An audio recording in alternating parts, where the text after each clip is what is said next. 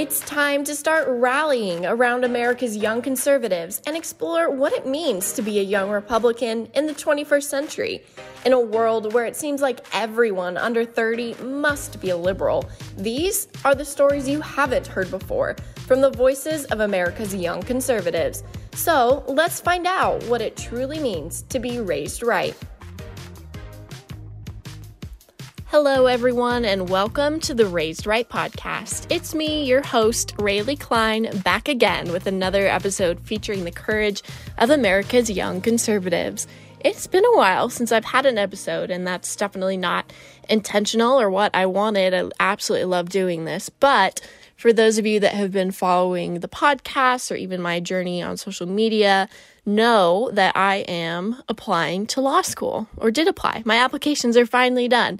Um, but for anybody that has any connection or family or friends in the law world knows just how much of a process that is to even just apply to law school.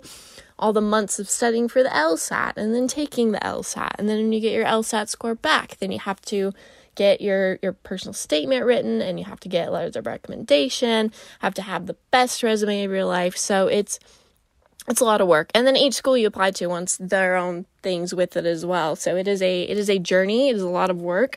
I love doing it for the most part except for the lsat that was i did not love the lsat i'm not gonna lie. That was tough. That was a lot of work and time commitment um, but hey, we did it. We got through it, and now my applications are in, and I get to just sit and wait. Um, and and hear back and I'm very excited to see what the next chapter of my life has in store.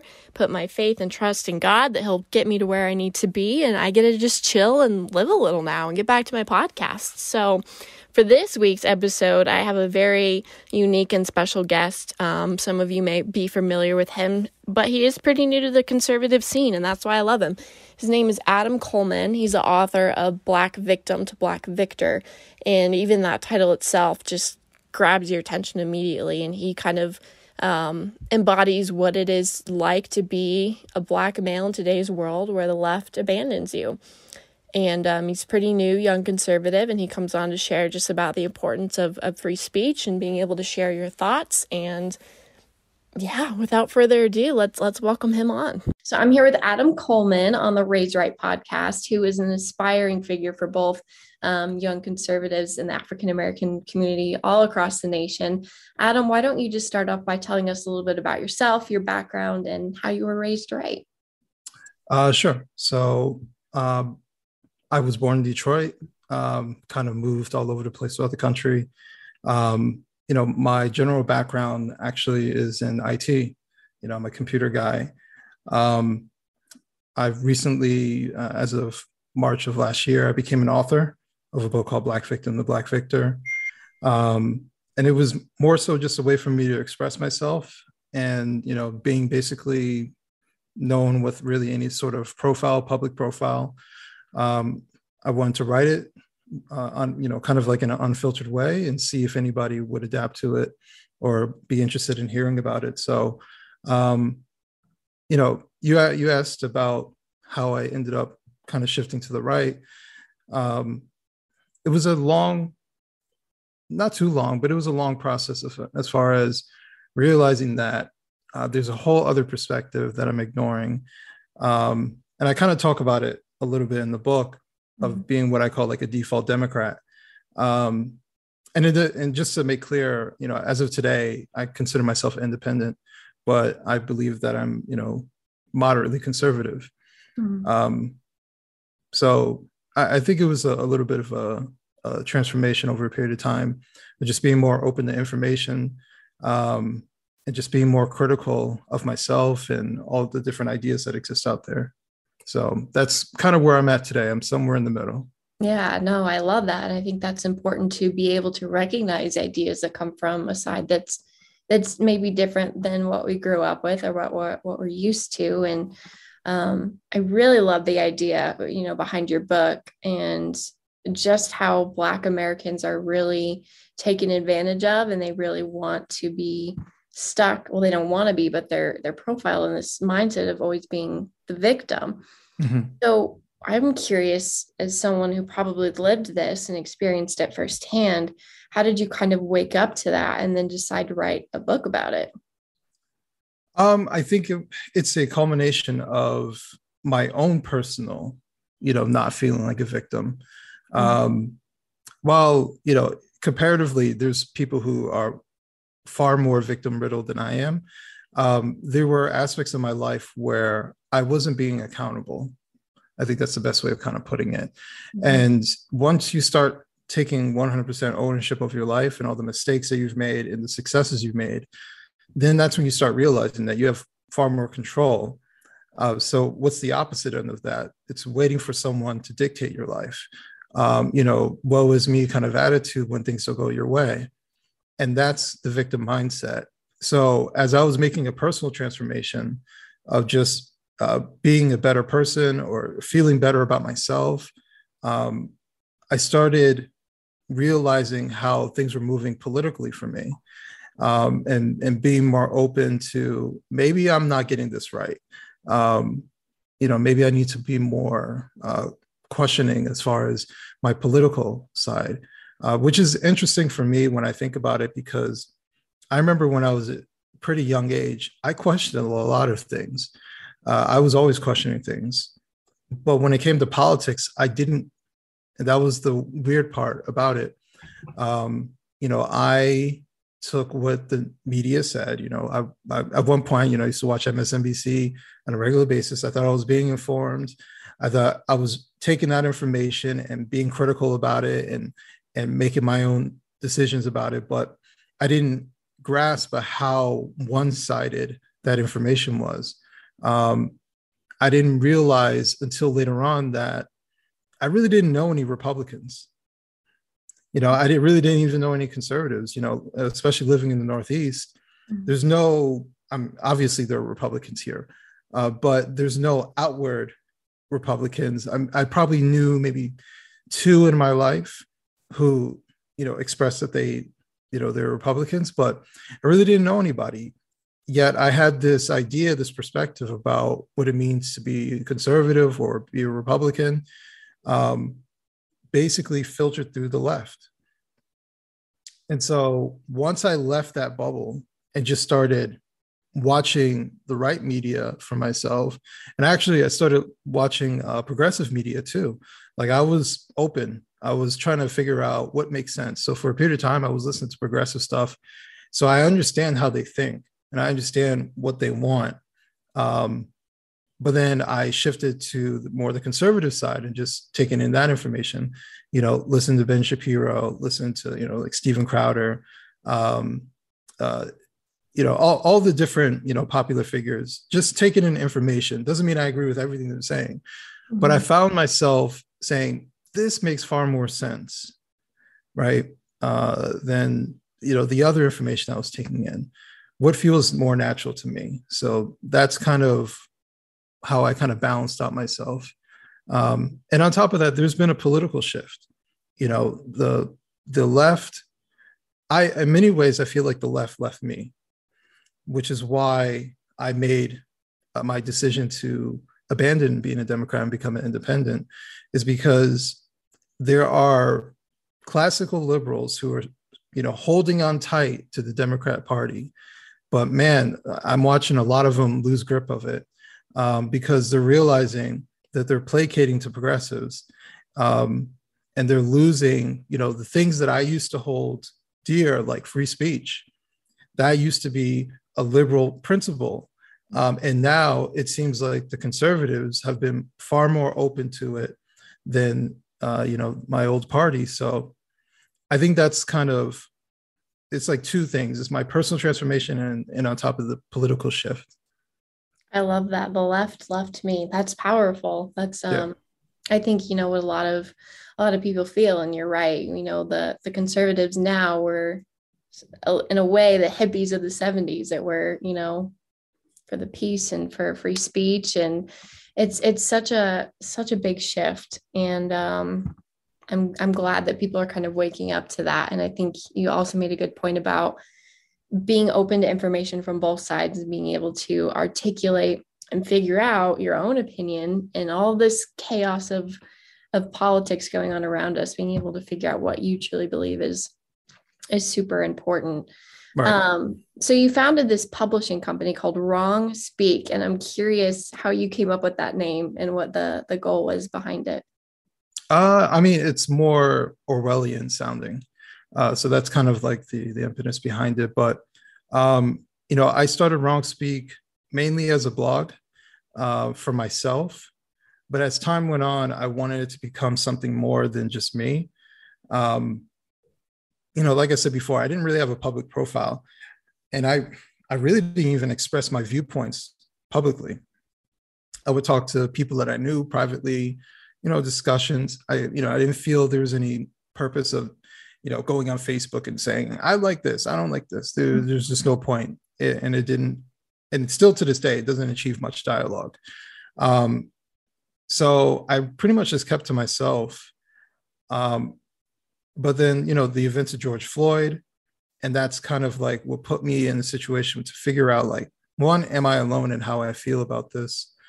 Uh, and two, how can I express myself in a meaningful way? So the first part was actually starting writing my book, but then I found myself wanting to talk about certain things that were wouldn't be in my book. Mm-hmm. Um, I wanted, you know, just general things that were happening around me politically. So I started Wrong Speak. So, you know, I talk about like relationships, I talk about family, I talk about, um, you know, one of my earlier articles talk about my struggle with finding God in my life. And, you know, I talk a little bit about it in the book, but I wanted to have an outlet to, to discuss it. Mm-hmm. So, um, you know, initially, like I said, it started with me, but then I started inviting people, uh, not even just inviting people, encouraging people to come and write on the website. Um, I think a lot of people are scared of the boogeyman called cancel culture. Um, you know, especially when they see famous people lose their livelihoods and they say, if that person could lose their livelihood, you know, I can too. And granted, there have been situations where, you know, an average American loses their job over something that they say. But I think the the risk of losing your job is far less than the risk of losing yourself. You know, letting other people scare you into shutting up or, you know, or having them slander your name. And I wanted to have an outlet for people to one, you know, encourage them to use their voice, and mm-hmm. two, use your name, show your face, put your picture up uh, you know, this is my name, Adam B. Coleman. This is what I look like. I'm not afraid, right? So I want other people to to feel that way too. Um, I would say I was able to put more effort into getting more people to write after the book came out. You know, it's just a lot of work to to write a book in general, a lot of time and effort. So after doing that, I started getting more and more people who were interested. Uh, so there's less and less articles written by me and more and more people uh, besides myself who are writing. And, you know, I can think of, I'll tell you a couple quick ones. Uh, one person who couldn't, I understand they couldn't use their real name and, and face, mm-hmm. but it was someone who works at a big tech company that we're all familiar with. And they wanted an outlet to say, here's what's wrong. And you know i had phone calls with them. We were going back and forth. They sent me you know edits and stuff like that. I gave my tips.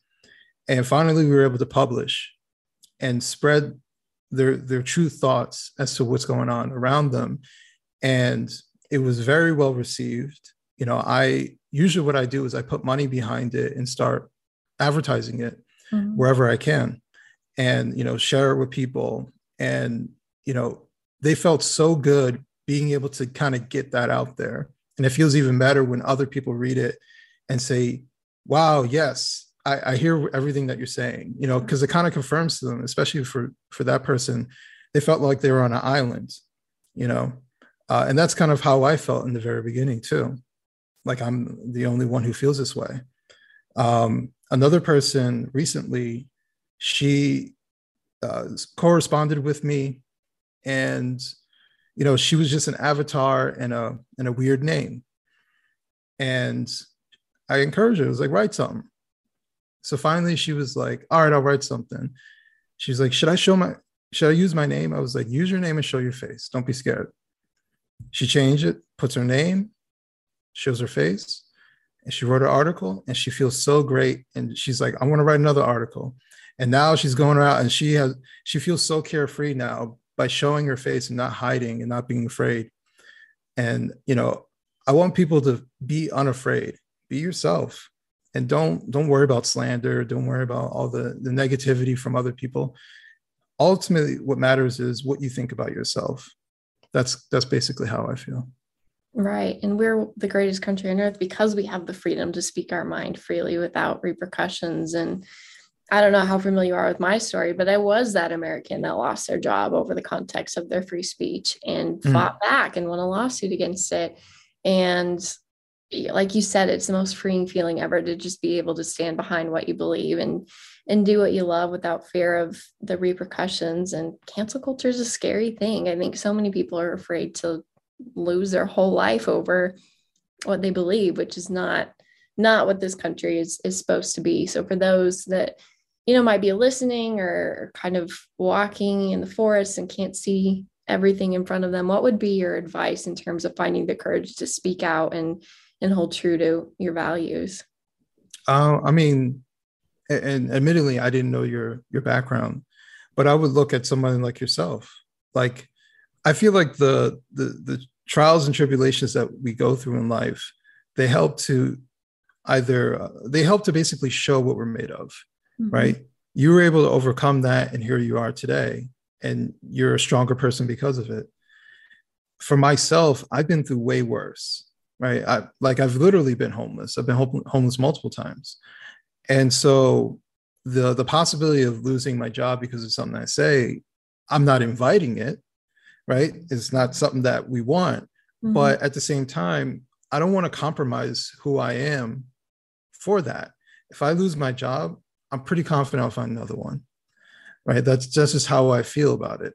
Um, or at some point, maybe I'll make my, you know, do my own thing and make my own money if it comes down to it. So, you know, I don't feel that I'm that controversial a person to to run into something like that uh, you know the more you push the edges the more you know pushback you get but i think for most people they're pretty average middle of the road type of people the, the problem is that the extremists are dictating the narrative and everything to the right of the extreme left appears extreme right.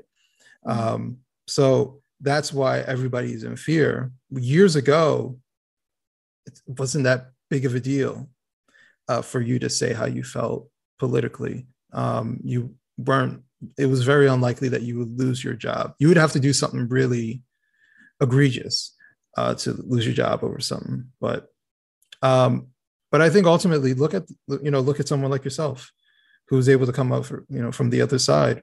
It's it's momentary uh, momentarily scary but you'll make it through that's that's kind of how i feel Mm-hmm, absolutely. And for you, I mean, I'm, you've obviously had some incredible struggles and came out a victor. Absolutely. Um, but did you ever feel, did you ever feel lonely and like you were the only person? And how did you find the community um, that was like, hey, you know, we think like you, we, we have your back. How did you go about finding them? Uh, actually, uh, I went on to, um, it's a website called Slug. I don't know if you've ever heard of it. I haven't. Yeah, uh, slug.com. It's a free speech website because um, I felt like it was a pointless venture going on. You know, Facebook. Mm-hmm. At the time, I wasn't on Twitter, um, so I was like, let me look for other places. So I, I was watching a video. They promoted it. I was like, I'll check it out, and I started writing and just expressing myself. And people were saying you should write more often. And people were like private messaging me like you should write for like a magazine or something or send in articles. And I was like, I should write more often. Like this feels good to express myself. Um, and without Slug, I don't know if I'd be here today, uh, but it was a great outlet for me to kind of get starting and have that confidence to to write and and put myself out there. Um, and you know, I don't know if you know about this, but because this just happened yesterday, but um, you know, a big milestone yesterday. I had my first article, hopefully of more, uh, many more, but my first article in the New York Post. um, which was something you know someone suggested to me like a year ago. You should try and send it, and I never thought would happen. Um, you know, so I I've had a few articles in Newsweek, you know, an article in New York Post. Um, you know, so it's it's a huge thing for me because not that long ago I didn't have a voice at all, and I wasn't expressing myself publicly, uh, and I was too timid to do so. So, you know, if I can do it, I'm I'm just a guy. Um, but you know, the more the more you write, the more you kind of uh, build your own voice and your own style, and you know, and you you feel uh, it's therapeutic. I think that's a, uh, another thing to kind of say. It's therapeutic to just uh, get it out there uh, and it's even more rewarding when people are like, you know, I can't write, but how you wrote it, that's exactly how I feel. Mm-hmm. Right. So it kind of gives other people the feeling like I'm not alone in how I feel about this. So right. it's good to to be that person. Yeah, you're giving them a voice too. You know, it's not just about getting your name out there, but it's being a voice for the people who may be too scared to put their own thoughts and beliefs out there. And yeah, and that's kind of a fun thing about technology. As many bad sides as there are to it, we are able to connect with people all over the world. Like you and I never would have met had it not been for social media and the outreach that's there. So I think it's easier to make those communities now than it's ever been before. And there's right. no reason to shy away from from doing what you love and being happy with it. Absolutely. Absolutely. You know, I kind of see, uh, we were just talking about big tech censorship yesterday on Twitter Spaces. You know, big tech is whatever you make it. You know, Twitter's whatever you make it. You know, I used to have this idea that Twitter was a cesspool.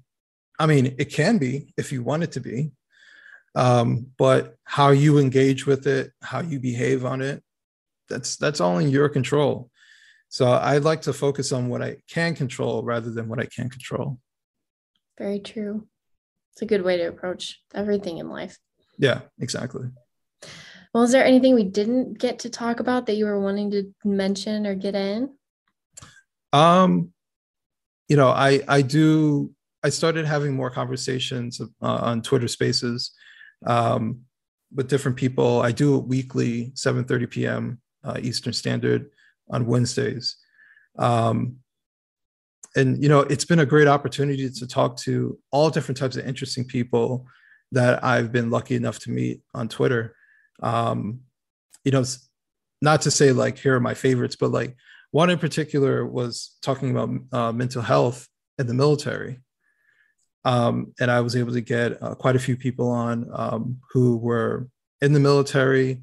Um, uh, gretchen from code of vets she came on um, and she was able to tell her story with her father.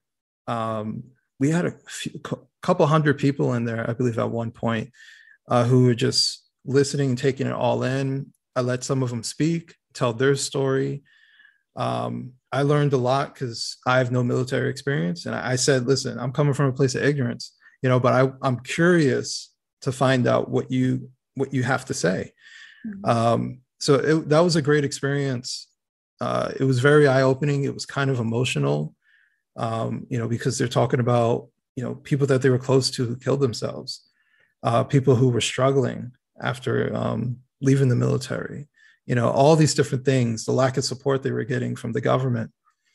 Um, so without this that space, you know, I would be a little bit more ignorant about the situation, but now I'm I'm more enlightened. So, you know, it's been it's been great to to lead these conversations to have like a a nice calm place you know because i call it a good faith space mm-hmm. you know because i wanted it to be like you say your piece and we won't interrupt you. And and we have a dialogue and i let people say what if they're on the panel i let them say what they want to say. You know we ask questions you know and and kind of you know learn from each other essentially um, so anytime I can have an opportunity to to learn something, uh, learn a different perspective, think things through, because I admit I'm not perfect and I I don't know everything. Um, so I'm going to be ignorant about something. So I'm always open to to different discussions.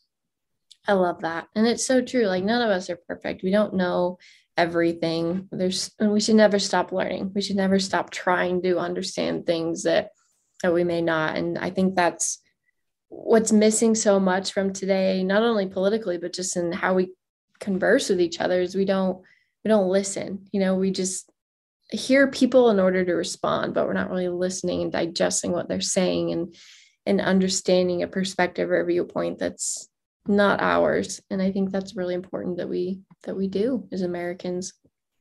Yeah, yeah, exactly. And I think because uh, I've written articles talking about communication, mm-hmm. like uh, one of the big problems I see when it comes to political discussion uh, for the people who actually want to have a political discussion is that they don't know how to have a discussion, like right. just in general.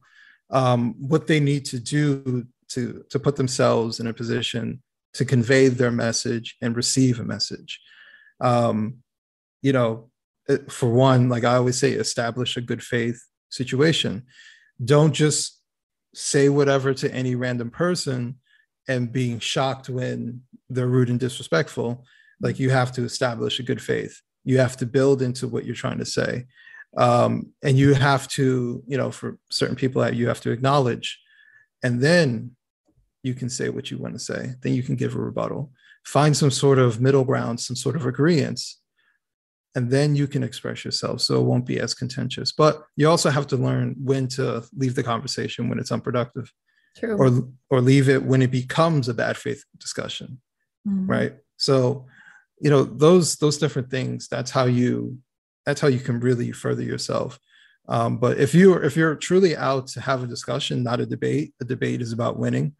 But if you want to talk to people that you care about friends family members you have to do these particular things to to have a dialogue between uh, you know two people who may not agree on certain things but at least you can understand each other. Or the safest thing is don't talk about it at all. It's okay. If you know if you don't want to hurt your relationship with someone don't talk about politics. It's, it's as simple as that. There was a time period when it was okay to not talk about politics.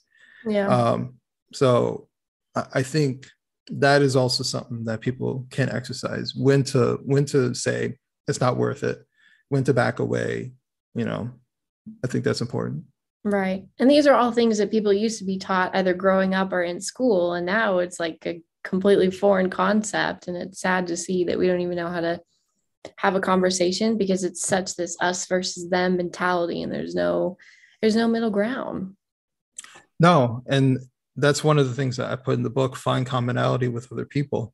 Mm-hmm. You know, in the book you could say in the context of race, but like with anything, with anybody, find some sort of commonality between between you because you know we have far more in common than we do different so find it it's not that difficult if you actually want to um, i think most people in the united states are pretty apolitical middle of the road even if they're moderately right or moderately left uh, moderately left um, and you can find something you know like a lot of my tweets i talk about uh, I talk about family.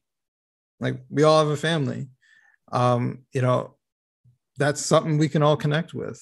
You know, a lot of us have children. We could talk about children. You know, uh, the other day I had, I had a tweet that got a little bit of movement talking about parents. We all have parents, right? So these are things where I'm not trying to be hyper partisan. You know, otherwise, if you're saying Democrats this and that every day, no, I'm, I'm trying to find some sort of conversation that we can agree on and we can have a discussion about that would be interesting. So um yeah i think that's that's ultimately what i'm trying to do. I love that. I think it's so important just to talk about little things like that. Doesn't always have to be political. It doesn't have to be super right or super left but just things that are going on in the world right exactly well, thank you for your courage and thank you for coming on to kind of share your experience through American politics and what you're doing now I think everybody should go read your book because it sounds like it has a super powerful message that applies, like you said, not only to race, but everything in American society today. Yeah, yeah, exactly. Um, you know, the, the race aspect in the book is is kind of like a case study. There's a lot of general principles. You know, I talk about family, I talk about um, you know, it's not too heavy on religion because I know not everybody's religious.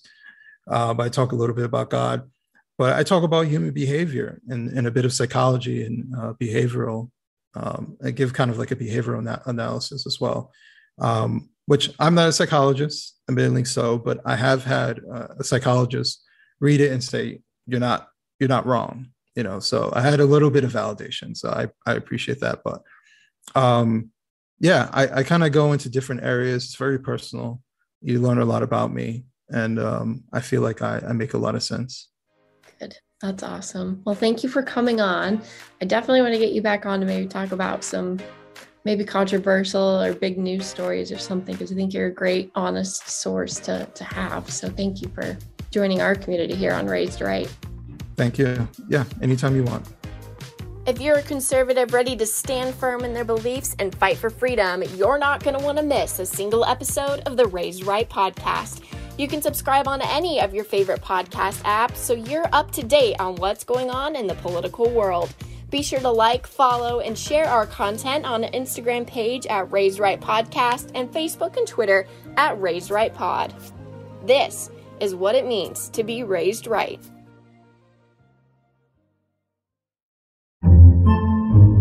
Podcasts by Federated Media.